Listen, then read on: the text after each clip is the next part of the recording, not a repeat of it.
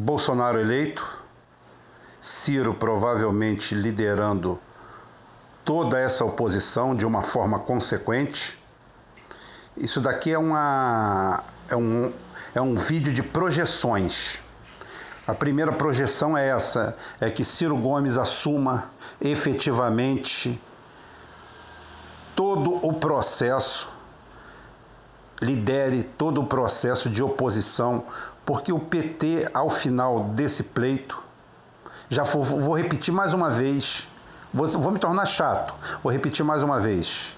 Olha só, tirando a enganação, tirando o engodo, tudo isso aí, não há nenhuma campanha contra o PT aqui, não. É analítico, é verdade. É, consta, consta que passaram pelas, pelos cofres é, do PT, ou, cofres do PT, pelas contas do Palocci, 250 milhões de dólares. Segundo um, o próprio Ciro Gomes, uma vez o Zé Dirceu confidenciou a ele, há 10 anos atrás, ou seja, quando o salário mínimo era metade do que é hoje, que com menos de 100 mil reais por mês ele não conseguiria viver. Então dá a real dimensão do que, que foi essa corrupção. 250 milhões de dólares e o pessoal pergunta, o pessoal fala, se Brizola tivesse vivo, ele estaria no palanque do Haddad, mas não estaria mesmo. O velho era corretíssimo sempre foi honesto a vida inteira, nunca levantaram um dedo contra a moral do Brizola.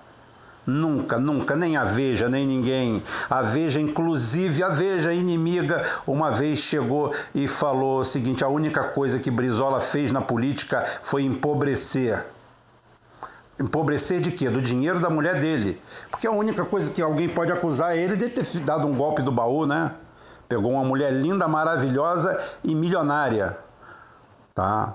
porque a dona Neuza era milionária, junto com seu irmão João Goulart. Eles eram herdeiros estancieiros, tinham fazendas, propriedades, doaram fazendas para a reforma agrária, o que prova que nem todo, ao contrário do que o PT fala, nem toda pessoa rica de bom berço é filho da puta. Filho da puta tem todo extrato social. Tem mais num canto, menos no outro. A gente não precisa procurar santos. É o que eu falo. É, o movimento, o, o, movimento identitário, ele é insano, insensato. E ele tenta é, incensar os indivíduos. Negro, gay, mulher, isso, aquilo, quilombola. Ótimo! Todo mundo tem que ser tratado igual. Agora, isso aí não cria bônus, não nem santifica ninguém. O cara pode ser negro e pode ser um fascínora. O cara pode ser mulher, pode ser uma mulher e pode ser uma assassina, pode ser uma bandida, pode ser uma estelionatária e por aí vai. Isso daí não cria bônus nem ônus. Todo mundo tem que ser tratado no mesmo patamar. Então, meus amigos do PT, não, Brizola jamais pisaria nesse palanque que o pessoal está falando aí. Os, os Gomes né, estão indo muito longe. Eu acho que até ultrapassaram uma, uma linha imaginária. Então eu acredito nisso. Também, gente, é, não, não, não, não, não caiam no engodo de que nós estamos rumo ao precipício. O precipício que o Ciro Gomes fala é a briga sem fim, é a dicotomia, é o fla-flu é a torcida, é a torcida do Flamengo, tá? A raça rubro-negra e a Yang Flu, duas torcidas notadamente violentas, brigando entre si por uma coisa que é, deveria ser bela, que é o futebol. Então, quando o Ciro Gomes fala, não é porque nós vamos virar um, um país fascista que a, a demo... ah, não vai ter 2022. Essa é a última. A última que o PT inventou é essa. Não vai ter 2000, vai ter 2022, vai ter eleição, porque se fosse para dar golpe, ninguém ia passar por isso não, gente. Não ia acontecer isso que está acontecendo. Ninguém ia precisar sair condenando o Lula para prender, jogar. Se fosse uma prisão política, tinham pego ele e falado assim: esteja preso. Esteja preso por quê? Porque você é um opositor nosso e você está atrapalhando a gente, você está preso. Não, fizeram um processo. O processo é cheio de vícios? É, com certeza.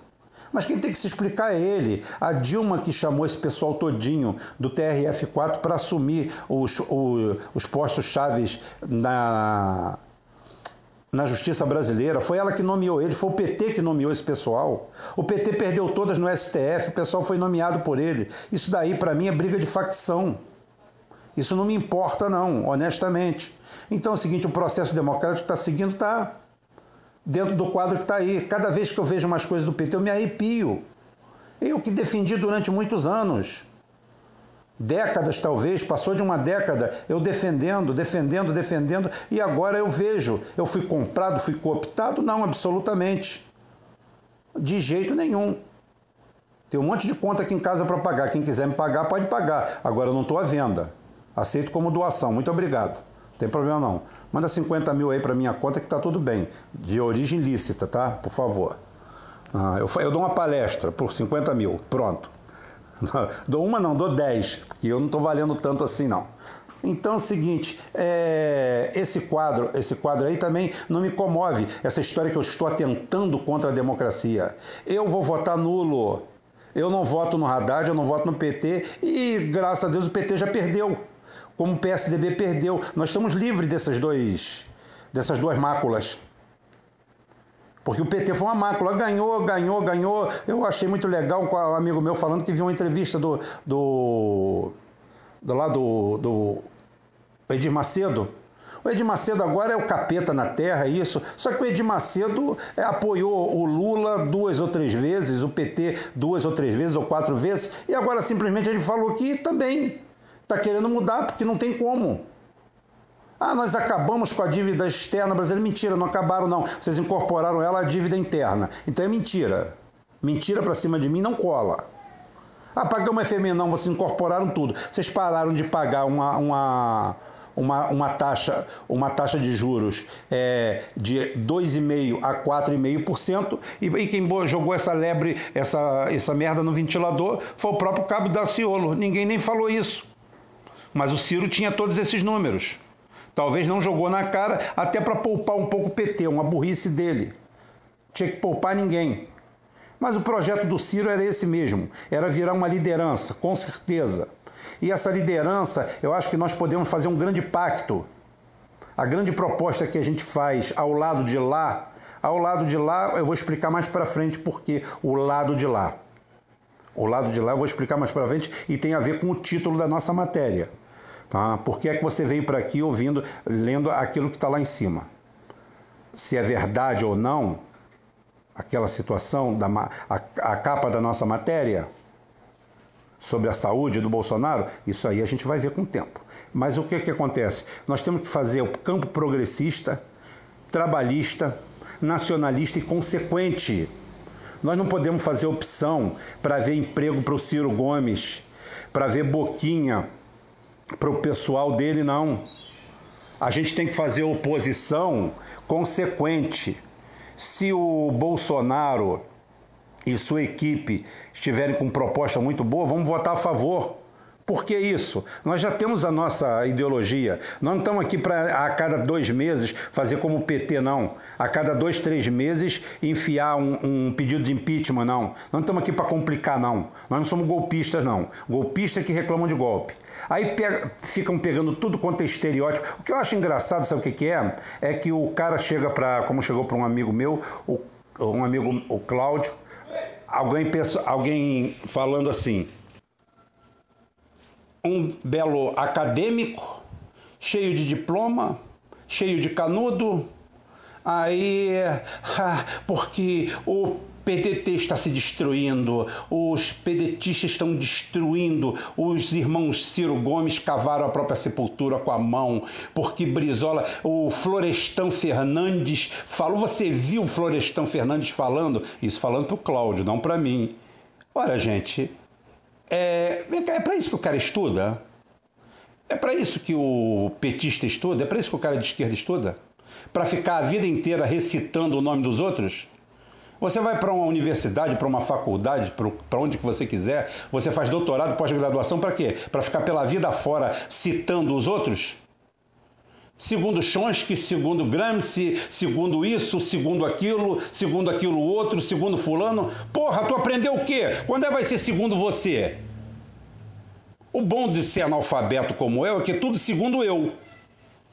Segundo eu, minhas citações sou eu, é o Cláudio, é o Zé Fernandes, é o André, é meus amigos, é o Christian. As nossas situações são, são todas essas. O resto é o conhecimento que eu colho todo dia.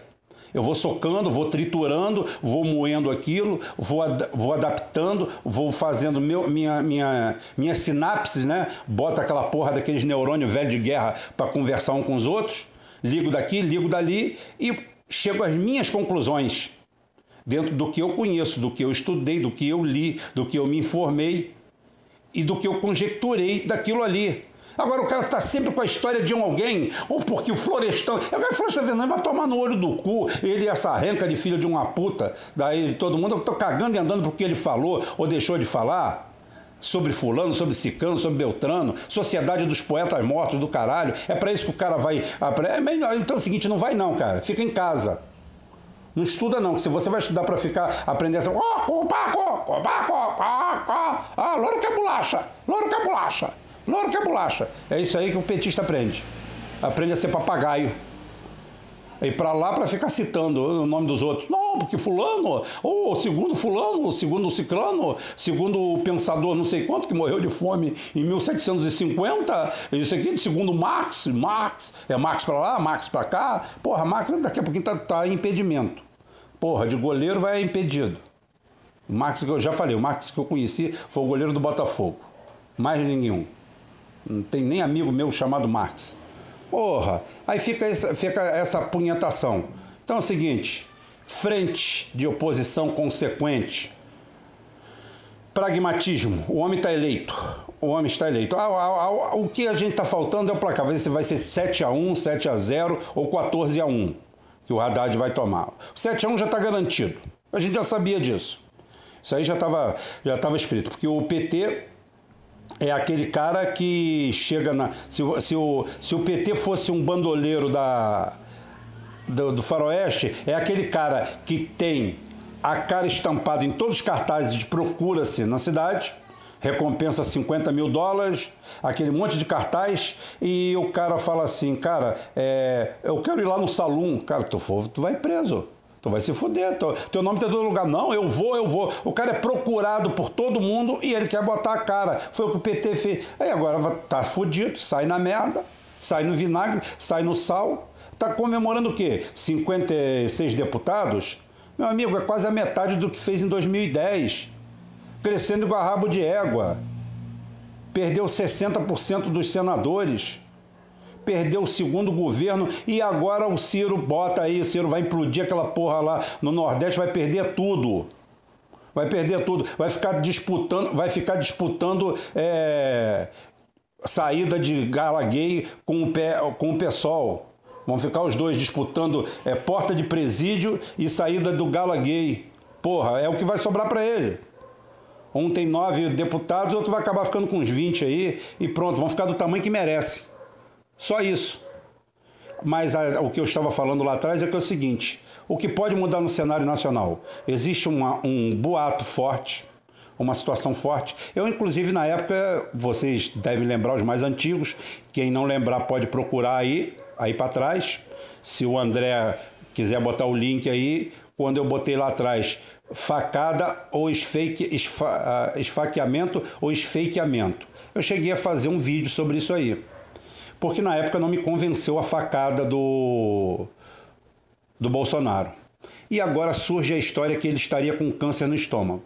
E a teoria do absurdo vai além, é, dizendo a teoria da conspiração, teoria do absurdo, uma série de coisas, que ele já estaria com a doença pré-existente e que aquilo ali foi uma pantomima, uma fraude, uma fraude para ele poder se operar.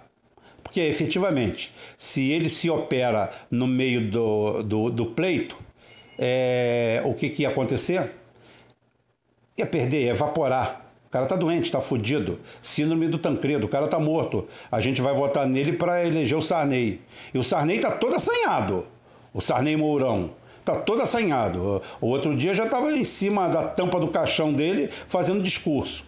Então existe essa hipótese aí, que não fui eu que criei, nem estou é, defendendo com e dentes, é que o cenário pode mudar. O quanto vai mudar esse cenário? Eu posso fazer uma análise sobre isso. É, não aqui, aqui eu estou só tratando da manchete. A gente pode voltar nesse assunto amanhã, porque amanhã é, o, é a data que eu me dei para fazer a, a, a o, o, vídeo tão cobrado dos 30 em 30 anos, 29 em 20 anos, nossos ciclos. O que explica os nossos ciclos. Né? E a explicação é simples, mas muito boa. E todo mundo vai concordar com ela. Não estou fazendo. Agora, dessa vez não foi emoção, não, porque eu ia até fazer hoje. Mas tive que abordar esse assunto e se o Bolsonaro morre? E se o Bolsonaro realmente está com uma doença terminal e aquilo foi uma pantomima para encobrir uma operação que ele teve que fazer às pressas?